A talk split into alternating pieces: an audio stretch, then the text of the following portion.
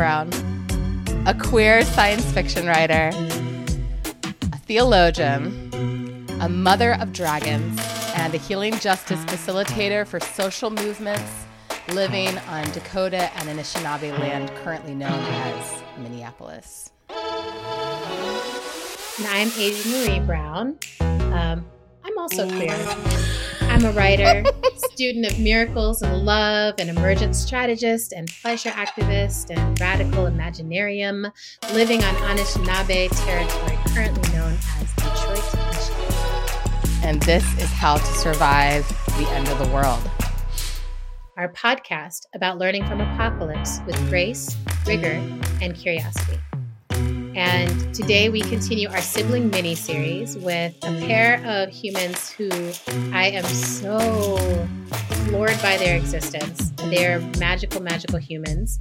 We have for you today Naina and Navina Khanna. And I think I've known them a com- combination of 87 years.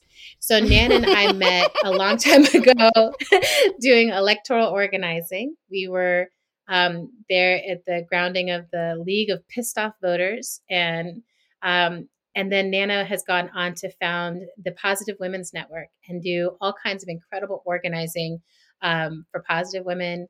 Uh, and I've gotten to witness the growth and the stepping into a massive leadership in the world and watched her change the world. And then Navina and I got to be in all kinds of fellowship together, but particularly a very special early interdependence kind of fellowship. Um, and we've been in scholarship and study, but Navina is basically transforming the landscape of the food justice realm. And I'm like, I wonder, I want to hear from y'all. I'm like, is that how you still roll? Because I'm like, this is these are just the things I know about you, but that's part of why we wanted to bring you on here. And these two are siblings they feel like twins, um, but have have reminded me that that's not true. Not um, actually. that's not the case. Um, and what we want to do today with you all is, and what the whole purpose of this series is, is just to talk with siblings who have both ended up in movement about what your paths were, how you got to this place, like how did it happen, um, and and how do you do it well, right? Like how you guys still love and trust and play with each other all the time. Um, and so that's what we're going to be talking about. So we'll start with some just checking in, right? How are you right now today? Either you want to start? Oh, and while our listeners adjust to your voices, um, if you want to just say your name as you speak, that would be really helpful so that our, our listeners can like hear the difference between your voices. So I'm Navina, and I'm really glad to be here um, with you all. I think, um, in general, I will say that today is like a day that I'm like tired, and it's Friday, and I'm really glad that it's Friday. And um, and this is Naina and I's first time actually like doing something like this together. And I just feel really excited about that. And it is such a special relationship that like we know is so special, but we don't really talk about that in other ways. So to be with two other siblings who really inspire me at least um, and be in this conversation together um, i'm taking all my tiredness into like the cozy magic of being here together Hey, y'all. Um, this is Naina. I use she or they pronouns. Um, I am, yeah, we were just kind of, um, you know, a few minutes late to start this session with you all because we needed to make some more coffee. Like it's a, it's kind of a gray day here. Um, it's been like a hectic couple of weeks with like a lot going on, you know, in the world. Um, a lot of like, grief and trauma, I think, in our communities and in our family with everything that's happening in India right now. Also, um, so yeah, I think I'm like, you know, kind of showing up with all of that. And also, the minute I kind of came on here and saw both of your faces, I was just like, ah, like I just breathed, you know, entirely through my body. And so I just feel a lot of like, whew, space and grace to be here sharing this moment with these three amazing humans. And I'm really excited to just like dive into sibling movement ship because it is a really beautiful and deep thing. And I don't think I've ever had a chance to really talk about it. Mm. I'm I feel like I'm I'm arriving similarly to y'all in the sense of the the I, I had a hectic trying to set up for this moment. Um, and then I saw your faces and was like, oh, I, I, and particularly Naina, since we haven't seen each other since I was 18 years old, it was just very, I just feel like I feel young again. um, which is a really nice feeling because I feel like the last couple of weeks have been very adult weeks of my life, you know? Um, I I lost a beloved comrade um, who died very unexpectedly last week. Um, and something, you know, this whole year has been awful, but that took me out in a way that had I had not been taken out by anything else yet this year. And and this week is different. This week I feel very different. Um, the the sun and warmth is finally happening here in Minneapolis, and it's been very gloomy for a while. Um, so as the weather is changing, I feel myself sort of like a, little bit like opening like a flower, and that's the that's the feeling. But but it, you know, a flower that's like I'm still kind of crunched down from how bad that winter was. you know, that's that's the vibe in my body right now. Um, so I'm grumpy blooming flower exactly. Um, yeah, ready to just be in some sunshine this weekend. Adrienne, how are you doing? Oh yes. Well, I I'm like, oh, I mean, I I think I'm in the same state you know? I'm like it's exhausting to be alive right now but it's so beautiful. Um and particularly i've been i'm just in like a major kind of health moment where i'm i'm trying to figure out like how do i really get in right relationship with my body inside of arthritis and inside of all the different allergies and food sensitivities i have and like all this all this stuff? And how is it all playing out together right? Like I'm like, I know that my mostly acidic diet is inflaming the crap out of my body. I, I know that here in my head, and then that doesn't help. Um, but I'm like, you know, am I finally ready to give up pizza? I don't know. So it's just so, I was just like, if anyone told me like it's, you know, pizza or like total human health in your body, I wouldn't think it would be a difficult conversation. Um, but it is. So I'm right now I'm doing uh, like antibiotics to help remove a bacteria in my gut. So this week my my microbiome has been like releasing itself into the world. Um, sad. it doesn't feel great. so I'm just like staying in my house and I feel very well loved, very well cared for. Um, and I think I'm also in the place of like, dang, teams matter. Like oh, everything yeah. in my life that is functional, that I've gotten it, I'm like, I've gotten this together is because I, I have a team there. Like I found the right team for my work. I found the right team to be my fiance. I found the right team. It, you know, my friendships all feel like that. It's like we're cheering each other on to our best lives. I found the right team for my finances. And so now it's just like I'm pulling together the team for this body. And it feels indulgent it feels awkward it feels scary it feels strange. Um, maybe we'll come back and do another show on the body you know because i feel like so much i've learned so much since the last time we spoke about it. Yeah like decolonizing the body part two. Decolonizing the body part two. Like there, there's a big part about how do you relinquish what in what other what other people think of the body whatever it is right? Because now everyone's like, yeah, fat is great. And I was like, but what about what it's doing to my joints right now? you know, like, right. like I love being fat, you know, and, and, and so, yeah, there's some deep things afoot. That's how I am. That's how I am. Well, that's a good segue. Deep things afoot is a good, always segue into our next segment. petty, angry. Flume of rage, flume of rage, flume of rage, flume of rage, flume of rage. My anger is really right up front today. I feel like maybe I could start and then see. Um, I'm really angry about how the vaccine process is going in terms of the interpersonal boundary navigation stuff. And what I mean by that is, I feel like once again, this whole process keeps being like, oh, so people just have to kind of figure out themselves what safety looks like in these changing conditions.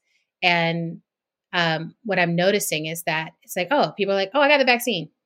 Um, as if it means like, no harm can come to me or from me to you or to anyone. I got the vaccine, y'all. I'm like, that's not that's not what the vaccine is. the vaccine just means when you get sick, you will not have as bad a time, right? But it's you know, so trying to figure out how we navigate those things. Where I'm like, is the vaccine card something everyone should carry around? How do we navigate it as pods of people, you know, who've been in conditions with each other. And I'm like, in my dream, someone would be making this super, super clear.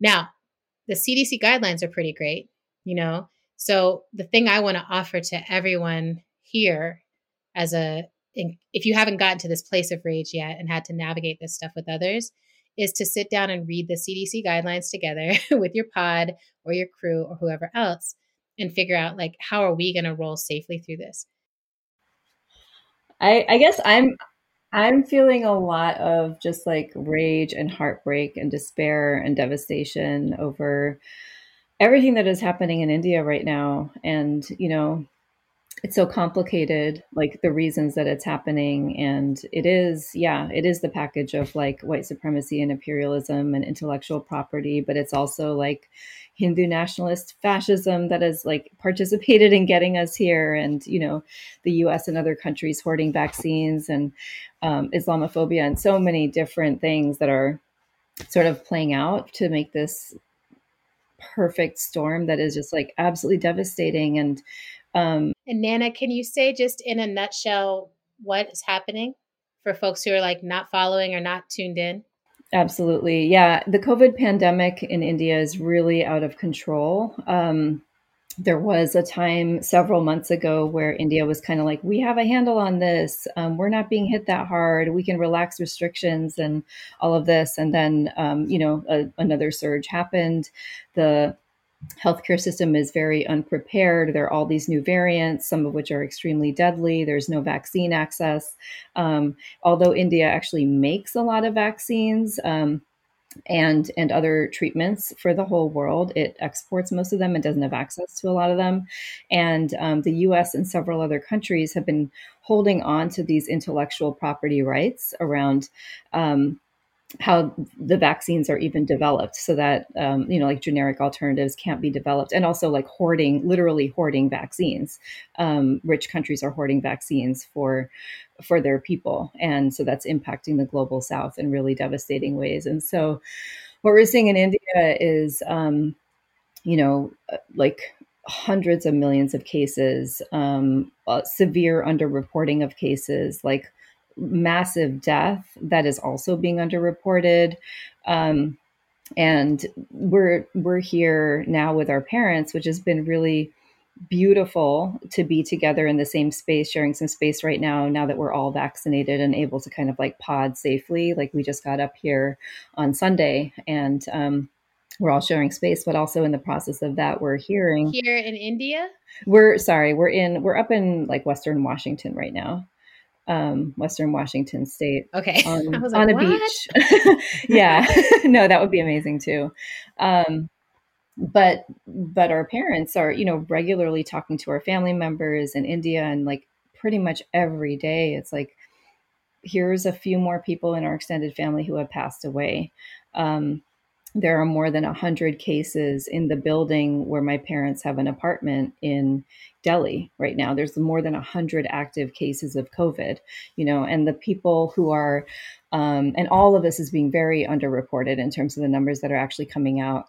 And then for folks who are living in poverty and low income, you know, their deaths are never even being recorded. And those cases are never even being recorded. So it's like also this invisible, like very classist approach. And then there are people there's an oxygen shortage there's a ventilator shortage of course the folks who are getting oxygen and ventilators are like the very rich elite and um, we have a severe um, a severe like gap in privilege and access in india that is like probably one of the most extreme gaps like that in the world where there are people with a whole lot of money and access and then uh, millions of people who don't have any so yeah it's just it's all really um, very sad. And then the government is um, political leaders are basically lying about what is happening and engaging in some kind of like magical thinking about um, about what it takes to move out of a global pandemic just to like add to that, they're doing like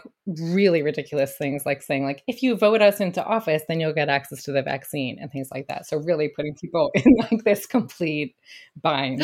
it's just like really extreme, horrible, oh, horrible shit. God. And everything that Naina just said is like wow. a lot of what I'm holding to, and the rage that I'm feeling beyond what's actually happening in India right now is people here in the US just being like, pandemic is over. Like the word pandemic means that it is global, right? It is not over by any means. Yep. It is literally global. And there are 1.3 billion people in India. Literally, it's them, global. Like, dying rapidly right now. But that is, that's a fifth of the world population right now that you're talking yes. about, right? And India's making the news because of the number of people that are there and how yes. extreme conditions are right right now there but that's the case for so much of the global south right we know that it's like 98% yeah. of vaccines um, exactly have been distributed in high income countries right in the global north and um, it's just such a like yes like uh, yep. you know we had all these moments of thinking that covid was going to be this thing that like made us realize we're all part of one global community and all this shit and as soon as folks don't have to deal with it themselves they're just like oh it's gone the problem's gone because yeah. we're here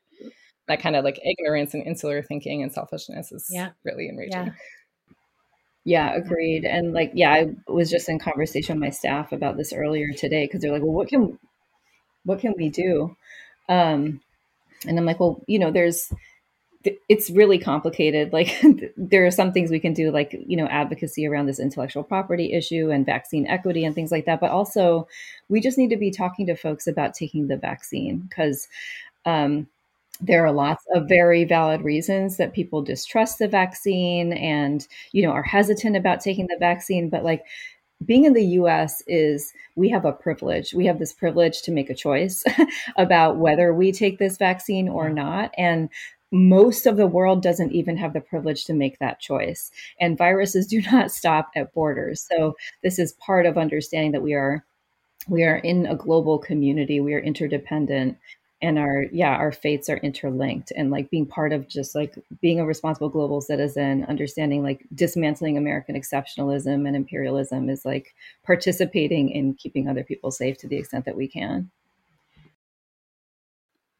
I just want to put a plug in here since you're asking about like you know what folks can do. Um, the, the us government as of this morning delivered like you know 400 tanks of oxygen and um, there's been some motion on that front, but there's many, many governments all over the world that could be doing more, including the U.S. government, but many governments that could be doing more. And so, um, you know, folks are trying to organize action to get some of those other wealthy countries, the EU, and other places to do similar things, including vaccines that are not being used, PPE, oxygen, etc.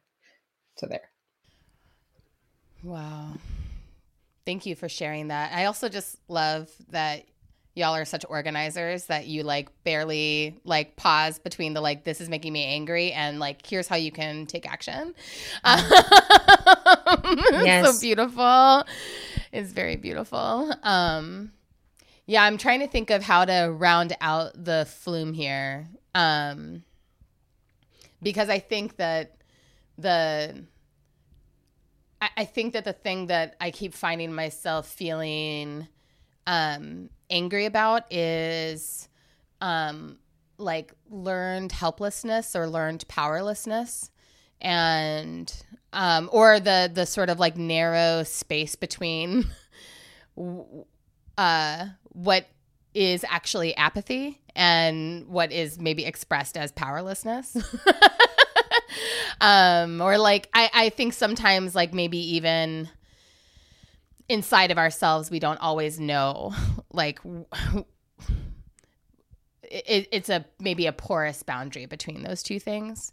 Um, but it feels very connected to what you're describing um, in terms of the that um, Navina, what you were like naming about people really perceiving that the crisis is now help- happening somewhere else instead of recognizing that like as long as any part of our this beautiful organism that we are lucky enough to call home as long as any part of that organism is suffering from this virus like we all have responsibility in that. But there's such a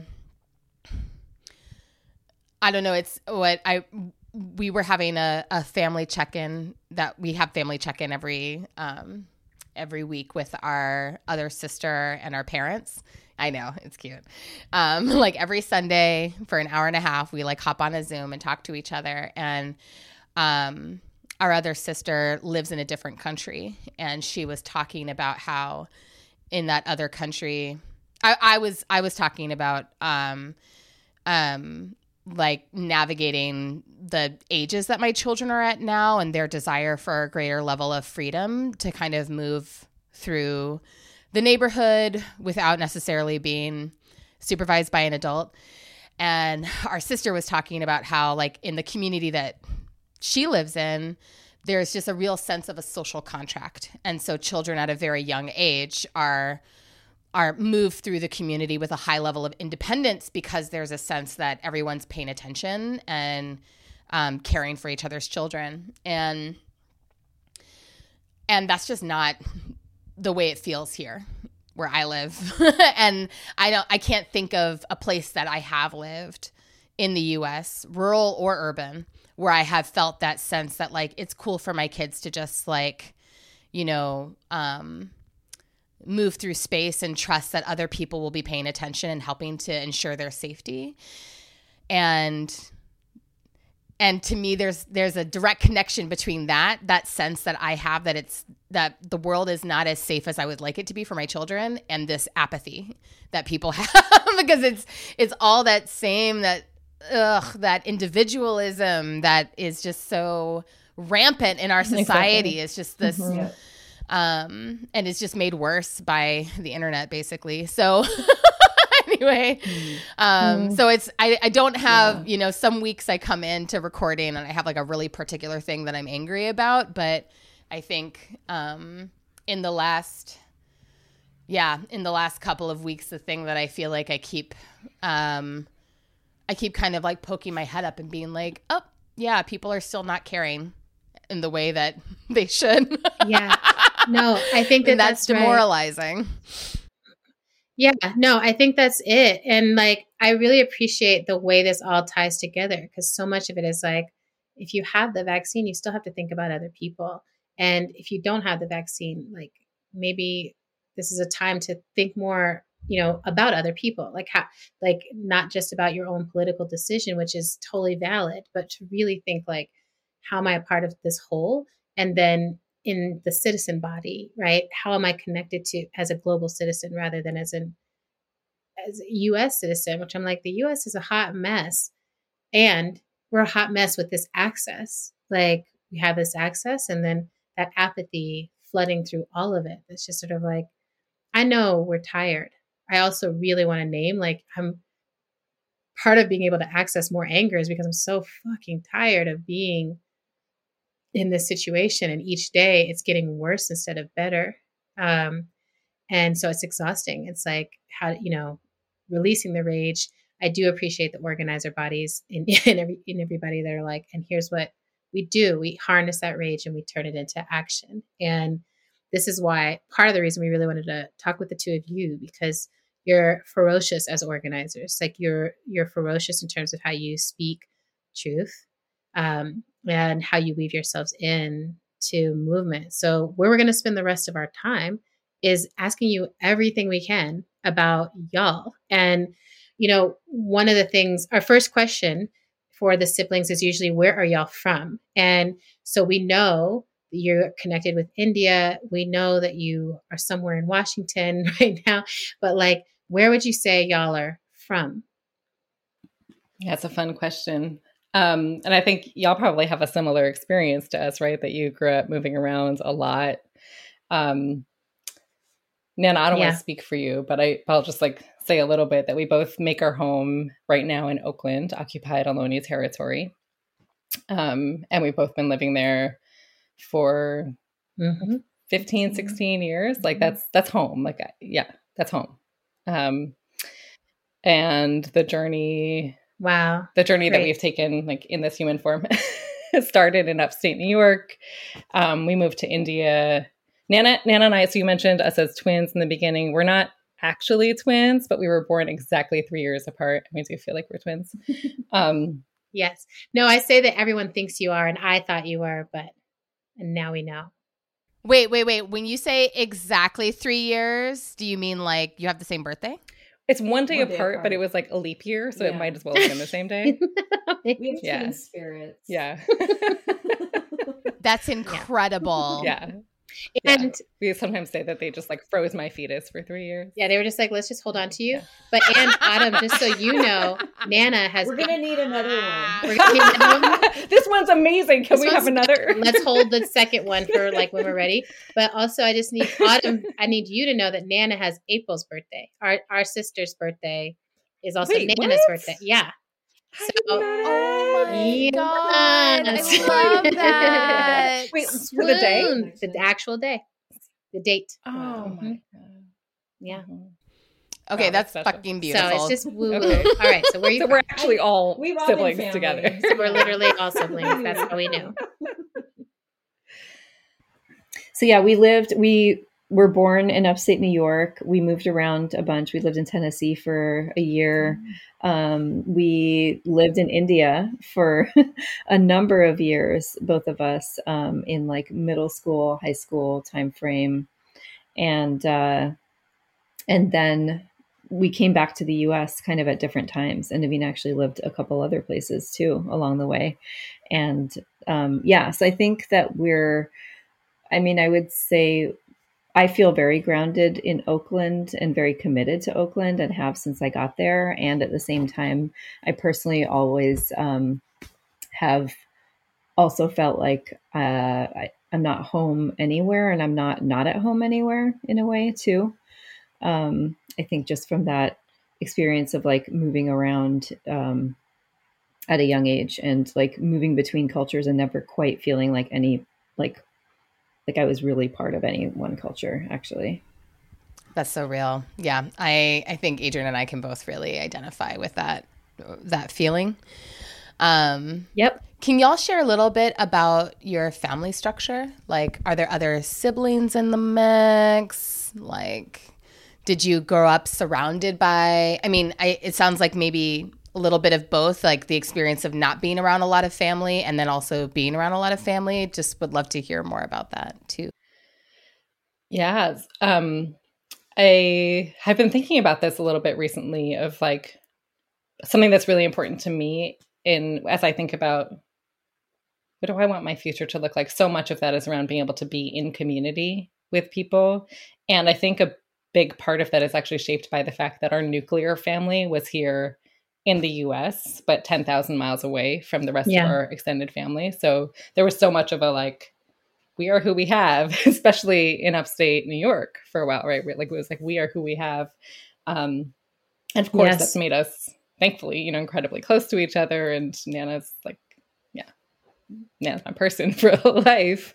Um, but, uh, but we definitely grew up like the the first several years just the four of us and um, we're two siblings. We have two parents who have been together for now 47 years, uh, which is incredible. Wow. Um, and, but almost all of our other family is in India. So, like cousins, aunts, uncles, everybody is there.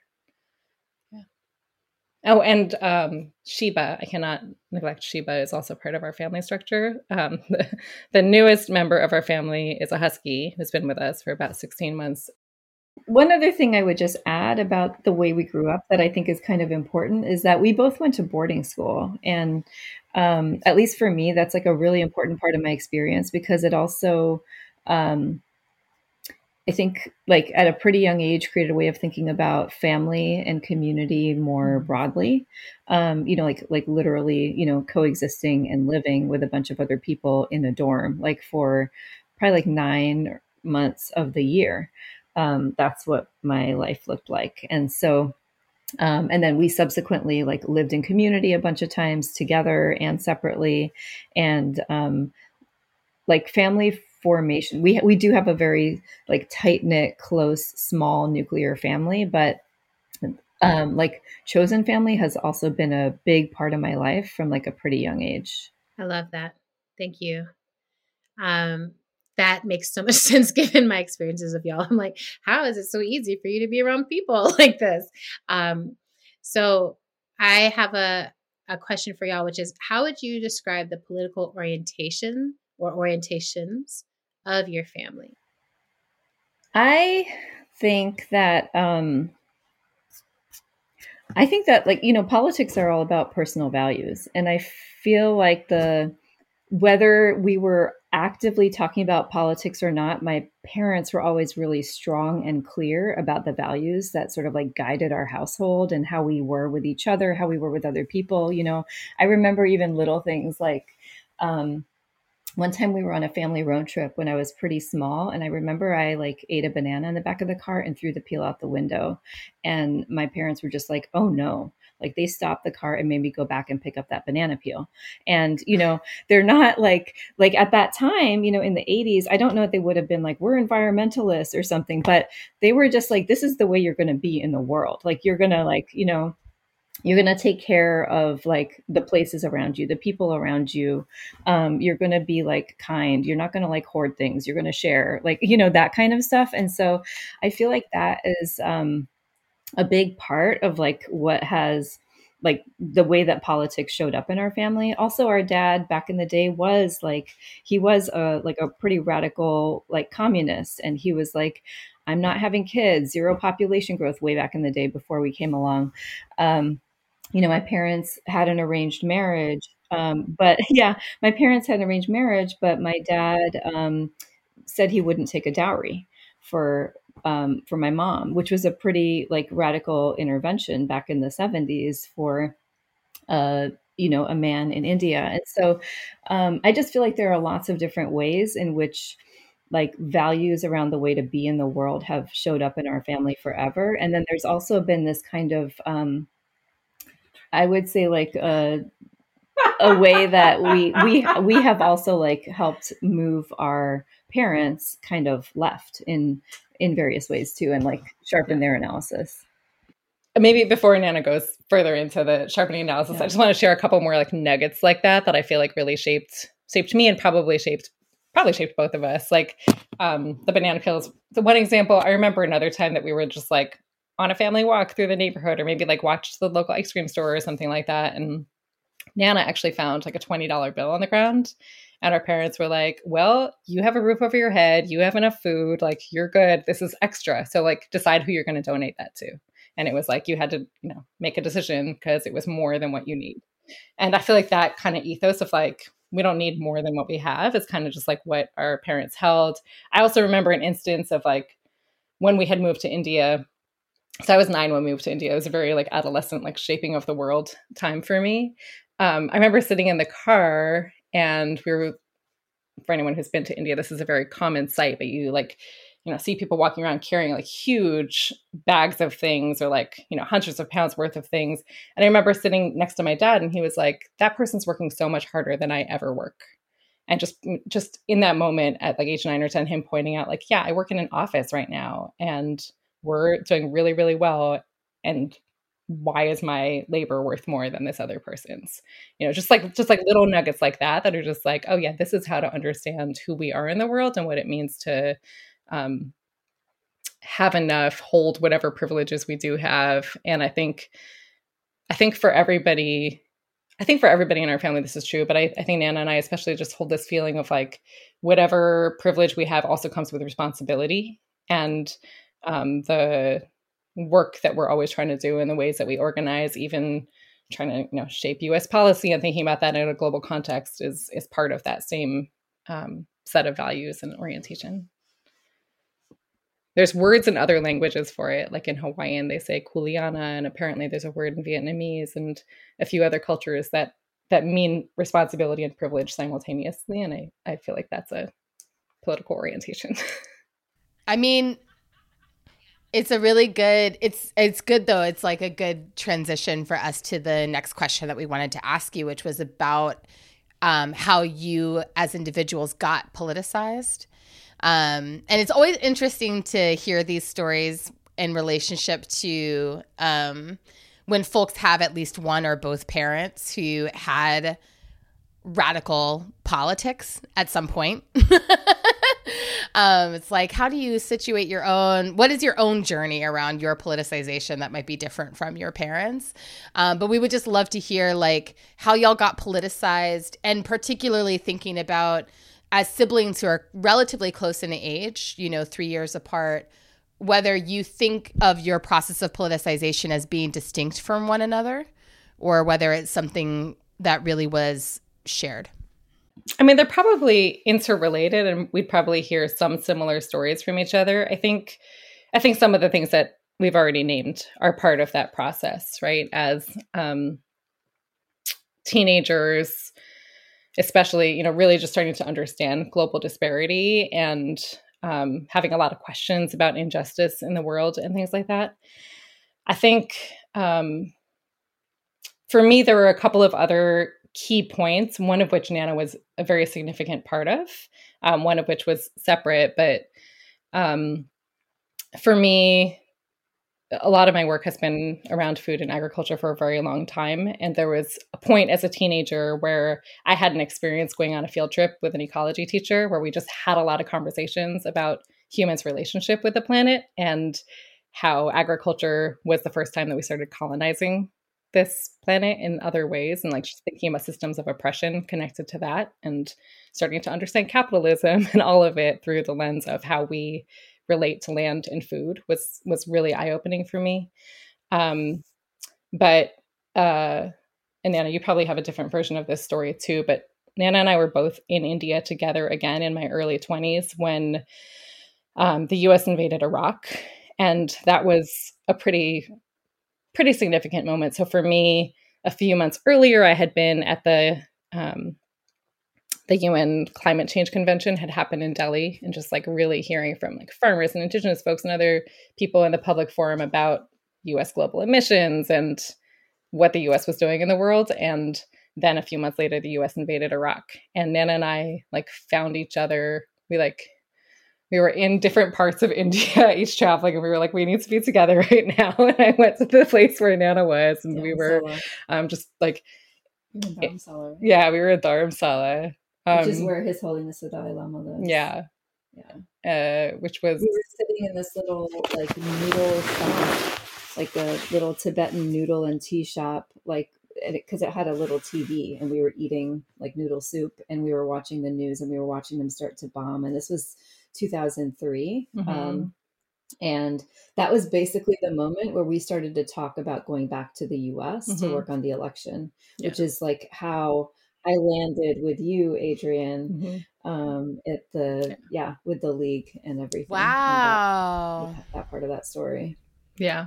And we were like, we need to, we, we have responsibility as like, you know, US citizens to go home and like work on changing this regime yeah. that is terrorizing the world. And we started like printing up stickers and making little zines, and before we even knew what zines were, I think, right? Just like figuring out like, okay, what are the ways, and we're going to start door knocking, all of the things when we go back to the U.S. And um, yeah, very shortly after was election season. Mm-hmm. Yeah, I think the, you know, when we were younger, like when we were teenagers, we were not living in the same house or under the same roof because we were in boarding school. And so um, things were a little bit different. Like, so I would say that there was some separate process of politicization, politicization that was like happening around that time. Um, but definitely like Navina's commitment to like the environment and agricultural issues definitely influenced me also like i learned a lot from the stuff that she was doing and learning and um, examining and she was in like practice and study and like traveling to like learn about permaculture and about like indigenous ways of relating to land and things like that and i learned a lot from you know just like her sharing what she was doing wow. um, also um, i would say that like my own process of politicization was um, also a couple of other things. Like when i was in ninth grade um, in my social studies class we were studying the middle east and i had this amazing um, amazing teacher who was um, yeah he was just like a he was this like german guy who was like teaching us middle east um, middle east like geography and politics. And this was 1991 and one day we he, he was the kind of guy who like a pop quiz. You'd walk into class one day and he'd be like, draw me a map of present day Palestine. And if you, you know, it, like if you drew anything, you would basically fail the quiz. Um, and he was like, because it is all, you know, occupied and has been taken over. Um, so Damn. while I was in that class, yeah, yes. while I was in that class, one day I came in and he was like really animated. He was like, you know, red in the face and like moving his arms around and everything. And he was like, Iraq has invaded Kuwait. And um, so we just started studying that basically. We started studying the Middle East conflict, and I was like 13 years old.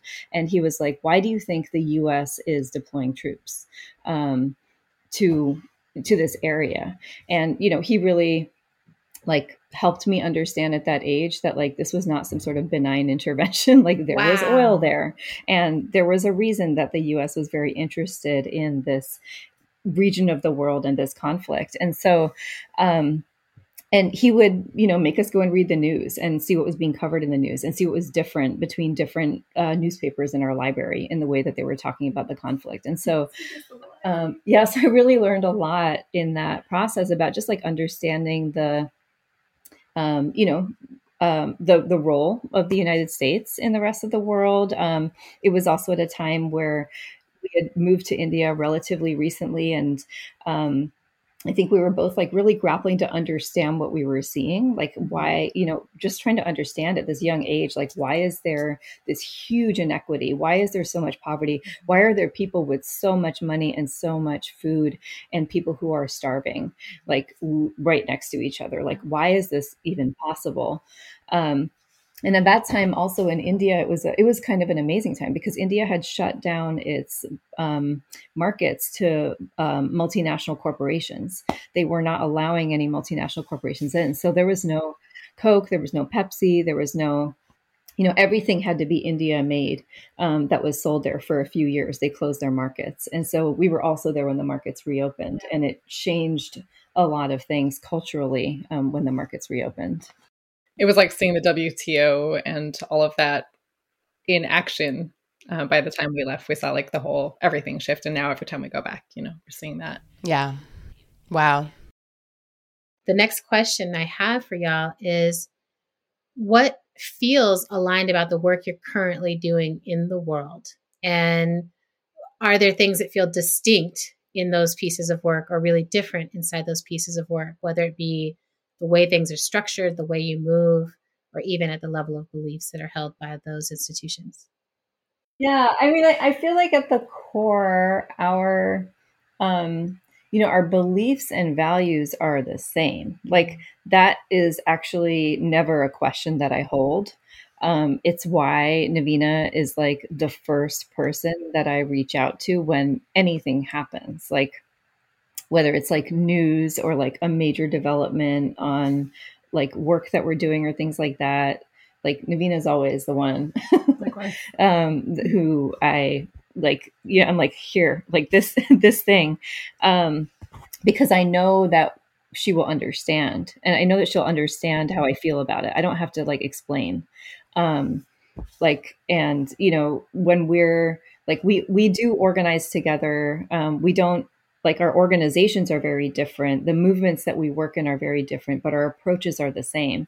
And then we do organize together on other stuff outside of our jobs. Um, we organize you know in our local community we both have thrown down with like asians for black lives and other things. We both have supported mutual aid efforts. Um, we do a lot of electoral work together. Like every election cycle we work together on stuff. Um, and that's just like you know like i know that i can trust her 100% as like as a thought partner as a brilliant organizer as a strategist and to get shit done.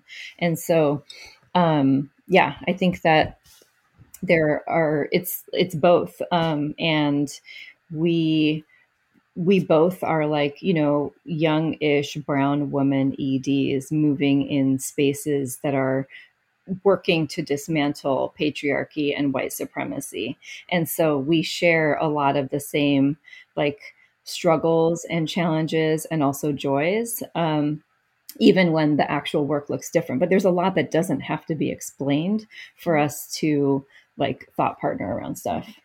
Right. I was just gonna say it's so it is so interesting to me that you're both executive directors of nonprofit movement building organizations. Like I can only imagine the nature of the conversations that you have. yeah, like like ultimately we have the same vision for the world. Yeah. what she said.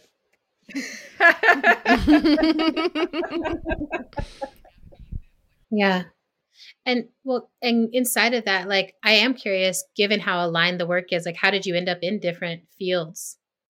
Yeah, well, and and not just um not just EDs of I mean both of national organizations or alliances membership based, but also I think what Naina said around being like South Asian fem folks like navigating spaces that you know both hiv and aids being predominantly despite who it impacts right the like resources and dominant conversations being mostly white men similar with sustainable agriculture right? That um, mostly white men and both of us working to try to build a more um, robust and powerful bipoc movement that can be you know the center and leading that conversation. Um, but uh, you know also figuring out as individuals how do how do we navigate those spaces um, not being black or indigenous you know um, or latinx uh, folks in this in the us navigating that and um, yeah just what that what that means what that looks like and how it's everything from conversations around like how do I figure out this thing in my budget to, to um, how do I navigate this like coalition conversation that I'm in to, you know, it just it can go anywhere. we we had a whole plan from a young age. No, I'm just kidding. I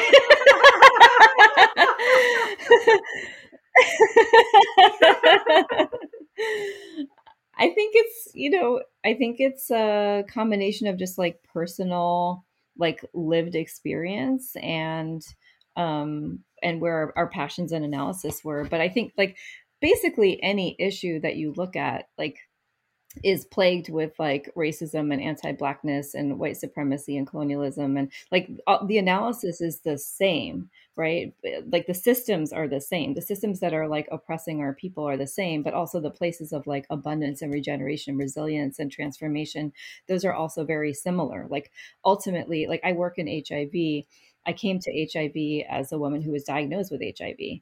Um, and recognizing that like a lot of these sim- systems were, you know, impacting um, the way that inequity was playing out and that justice was not being um, like, you know, adequately realized. And so, um, but it, it could have been a different issue. And and even though I work on HIV, I know that like gardens are like life. And even though I work on HIV specifically, I know that like our agricultural system needs to be more equitable and that like food workers need to be treated right and farm workers need to be treated right. And I know that that's like that's integral to the liberation of all the folks that I work with too because there's actually no disconnect between these issues. It's just like a different point of entry into the same vision. Yeah, I don't need to add to that. Um, well, maybe just the, you know, just the other side of that being that that um, like ultimately what we're both, you know, in the fight for and in the work for is our people, our communities being able to be in right relationship with ourselves, with each other, with the land, to have autonomy and self determination, to be able to be in communities that are thriving. Um, and whether that's because you're impacted directly by one particular virus and all the systems that are around that, or it's like Naina said, like any any other issue that is like directly about the oppression of us being able to be in that kind of liberation together. Um, it doesn't actually really matter so much what the issue is. And if we do, if we do like want to draw out from an issue to an issue, we can also, you know, just say that a huge percentage of people who are most food insecure or lacking best nutrition are women of color living with HIV, right? Right. Um, right. There's there's so many places where you could draw like that exact point, but but that's right, not the point. Right. Right. The point is that we're in this for well, no, and I mean I think the thing that's interesting to me is like Autumn and I have this experience of I think having a very, very, very close analysis to each other and actually i think mm. kind of mm. trying to strike out in different directions and then continuously being like wait you're doing that too like and and being like we're both facilitators holy shit you know we're both doing radical imagination work or whatever so i, I think that oh, was my curiosity oh, right? Oh, yeah. it's like i understand the overarching ties together but then it is like oh and then there's some personal flame that gets sparked inside of you or a personal experience that, that then is like this is what made the distinct paths you know? So I, I love what y'all are sharing about that and i'd love to hear it for you like what made food your issue Navina. well, well, I, I just, I just feel like this, this conversation is such a um, great example of that, right? I'm like, oh well, Naina already said the thing. I don't need to do exactly. Right it's like that's what happens too. Um, yeah, um, I think I think I already told the story about how I first came to food and agriculture as a thing. And that's just, you know, I, I understand I understand food and the ways that we grow our food, the ways that we relate to it, whether we are yeah. procuring it or producing it or accessing it in whatever ways. Um, like that yeah. really to be the most intimate connection that we have with like all yes. the rest of systems. Um, so I and you also founded Heal, right? Yeah, with with other folks, not just me. Yeah, yeah. it's a collection of us yeah. who co-founded it together. I had no intention of ever being an ED. Um, yeah, it just happened. No one tells us this when we're little that this is yeah. going to happen to us. um, I mean, even like seven years ago, I had no intention of being. I feel like I I feel like the yeah the best EDs are the ones who have no intention of being EDs. That's my my assessment. um, I I want to ask one more tender question before we um before we land with our final top culture segment. Um and this last tender question is what do you want people to understand about your sibling? Oh my god, the sweetness of the way you're looking at each other is unreal. So y'all, y'all can't all see my sibling right now, but she is super fly. Um, she is absolutely brilliant. She is super strategic. She is number one, the person that if you have any kind of problem or um, like a serious crisis, like if if you need one person to be able to figure shit out, like the like get you out of anything person. Naina is that person. Um, I think people know her as like this fierce person who can do anything. I think the parts that maybe people don't know about her is how like um absolutely like curious and joyful and playful and um like what a brilliant what was the word to use imaginarian uh, what a, yeah, what a brilliant imaginarian Naina is who can like, um, yeah, like a, a walk through the forest or on the beach or um, like playing anywhere is just so much more fun with Naina. Um, she she really uh, sees and experiences and embraces the magic of the world. Aww. Swoon. She makes the magic. Wow. Naina makes the world go round. Oh my goodness. Um, wow. Some things to know about Navina. I think the word that comes to me for Navina is home. Um, she is home. She creates home for so many people. She creates community. Like part of what Navina does is like I don't know how she like finds the time to do all the things. But like she's doing like a million things and then also she's like hosting a dinner for like you know anybody who's in town and anybody who's coming by because it's all about like the you know the food connection and building community. And Navina's like this amazing caretaker. Um she sees she has like ability to see what people need and to like check in with them one on one or just like address their need and be like hey you know there could be like she could be like facilitating a whole group but she's the person who knows like this person is sad right now and um, needs some attention. This person needs a walk. This person needs like food with no gluten. Like she sees all of those things happening at the same time and can somehow hold them and solve all the Oh, problems yes. for like every individual person. And she's also um she's also a person who like instinctively knows what people are capable of and I think that's like one of her most like beautiful qualities because like Navina has this ability to like call everybody to be part of um part of the solution whatever it is. That's why she's like a magical organizer because literally Navina can be like oh this person's just like hanging out you know waiting to come into this event. Hey why don't you go like help set up these chairs real quick?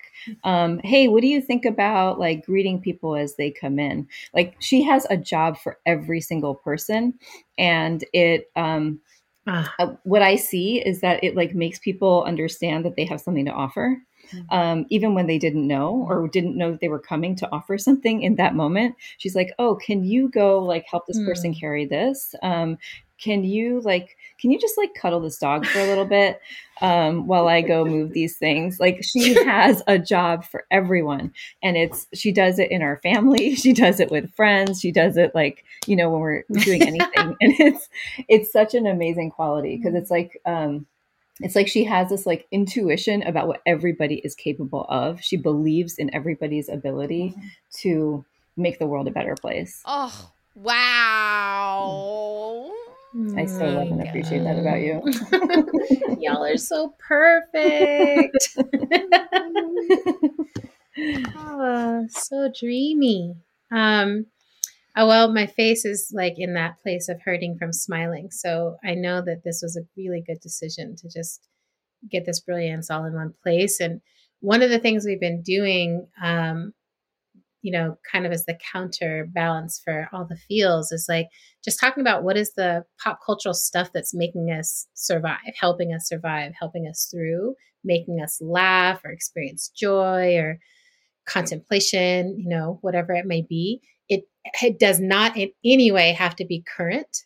Um, Autumn's is usually about five years old, and mine is usually like, this just happened today, you know, and we do the full spectrum. We've had one guest who was talking about texts that were like um, centuries old. So, whatever it is for you that's like, this is what's moving me right now, um, that'll do. And Autumn, why don't we start with you because you have a clear one. You really know what you want to talk about this time. I do. I do. And then we'll come around to the to the non-twins. Great. yes, I do have something very specific and current unexpectedly. I feel like the last couple of times we've talked, my top culture thing has been current, like recent, right now. And that is I'm impressed. is really not typical for me. But there is this comedian on Instagram named Vinny Thomas who you know who I'm talking about. I was gonna say the same thing. Okay, great. Oh my god! okay, maybe y'all can talk about different skits because okay, Vinny so, deserves all the love. I'll say I, I I've been like just consuming everything that Vinny does, but the, so for people who haven't seen Vinny Thomas, this is a is an Instagram comedian who does these like one minute to one minute and a half long monologues into the camera where he's like creating characters inside of situations that are current, but but they're very unexpected characters. So like one of the monologues he did recently was like a diversity consultant for the royal family trying to give an equity training. And so he's like trying to and, and and then but the monologue is like him reacting to what the royal family is doing in the space. Um there's been a lot there's been a number of them recently. There was one where he did like i am the man who destroyed this buried the city of luxor by calling on the demons. And um navina i would love to know like if you have a fave that you want to uplift so we can just send people to this person's instagram page so they can get their life together yeah, just go get your joy and life from watching Vinny. And um, my favorite recent one was like visiting from outer space, like some years later, yes. and coming to visit the, the Galactic and, Federation. Yeah, the Galactic yes. Federation, and just being, as makes sense, completely disappointed in humanity on planet Earth. You're still here, Ooh, Jason. The humans are still here. Did you have trouble finding your way off the ship? It's just it's just one long hallway. Okay. No, I'm I'm sure it's happened before. I mean, I've never personally, I don't know of anyone else who's gotten lost. You know what? We're going to get this taken care of. Give me 1 second. Well, I definitely think everybody needs to listen to this amazing podcast. It's called How to Survive the End of the World. yes. It literally yes. gives me life and gets me through everything. That's, that's the top culture um, for, as well for me as, and really? as well as Octavia's parables. Yes. Um Oh, swoon, twin star. Yes, it's so good. Like literally. Um, yes. Thank you so much. Thank you so much. It is such it is such a like an honor to be on here. It's so like beautiful to be here with both of you. Um, and the gift that you all are bringing to the world is just like, whoo, so much so much. Um, but one other one other thing I want to add is um, I always have a very deep love for Stevie Wonder. I think you probably know this about me. Um, but oh yes, in the last like yes. couple of weeks with everything that's been going on, I've just been like very much reconnecting to Stevie and his music and his words. And I made mm. a whole playlist for a drive up here that's just like all Stevie all night. And um, it is really getting me through a lot of moments. It feels like like Stevie has lyrics for every moment, every feeling, everything, like everything. the the universe. Like I feel like my heart just expands when I listen to him um, in ways, and like I can dream and imagine possibilities, um, and like love in so many different ways when I when I'm with him. So yeah, for Stevland Morris, his birthday's coming up too. Um, Happy birthday, Stevie. You are the best. You are wonderful.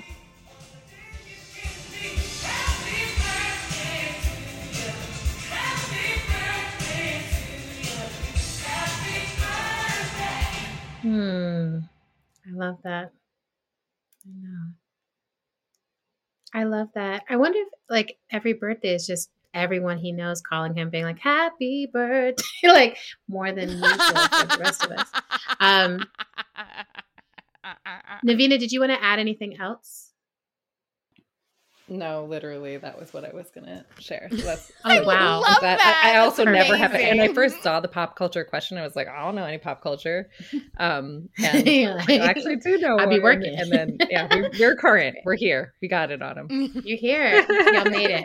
I'm so um, excited. Um, so my top culture thing is I've been reading more books, like reading more, like start to finish, read a whole ass book book experience, and I I literally I think I would say I count it as a measure of my health um, right now.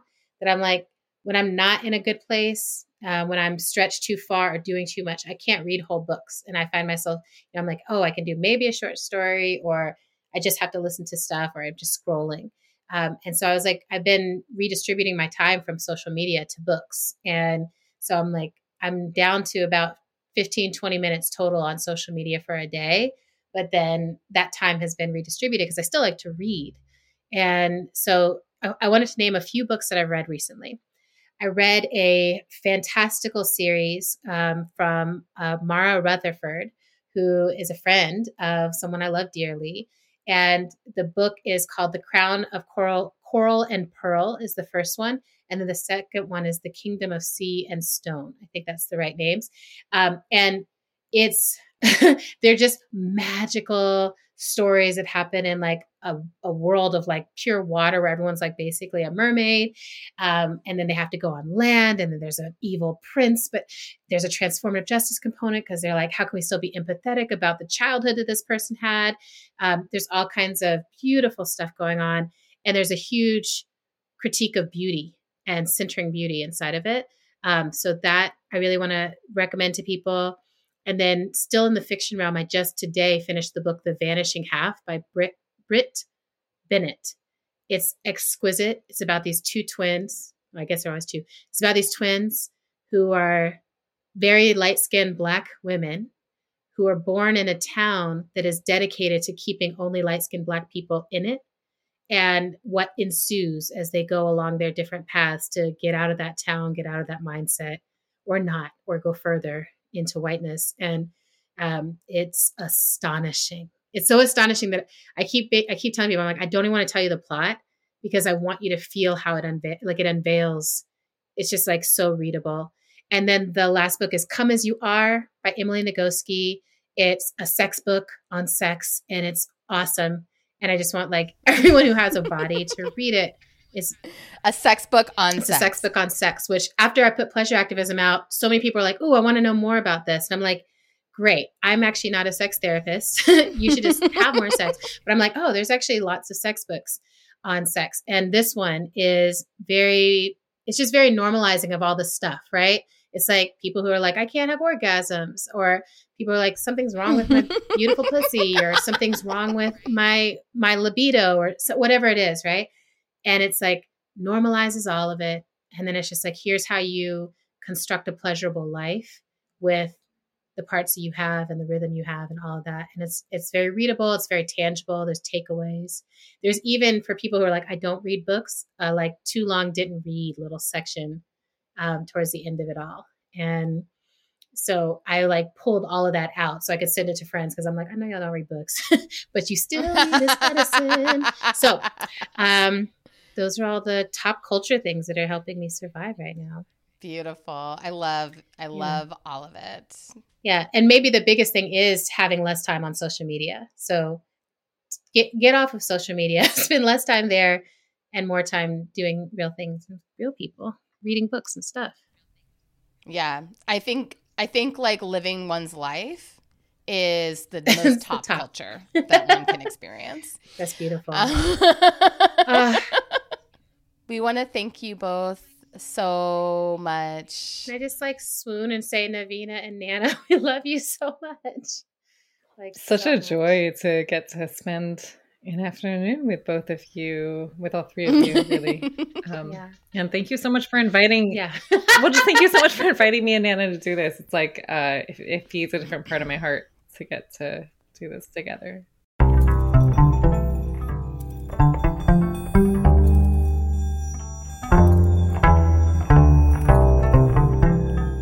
Listening to our show. We're on Twitter and Instagram at End of the World PC. We're also on Facebook at End of the World Show, but get off of social media and don't look at those things. you can make a sustaining donation to our show if you're having such joy. Um, and if you have the resources to do so in this moment by visiting our page at patreon.com slash end of the world show and actually navina and, and naina if you want to send us links that people can um, used to actually support what's happening, you know, support folks on the ground in India right now, please do, and we'll include them in the show notes. Um, just everything we can do there to help out. Another incredible thing you can do to help our show sustain itself is to write us a review on Apple Podcasts if you're an iPhone person. And just so you know, that doesn't just sustain our show, it sustains our spirits to read them. Our hearts. Yeah. We love it. How to Survive the End of the World is produced and edited by number one baby daddy, Zach Rosen. Music for today's show comes from Tunde Olaniran and Mother Cyborg.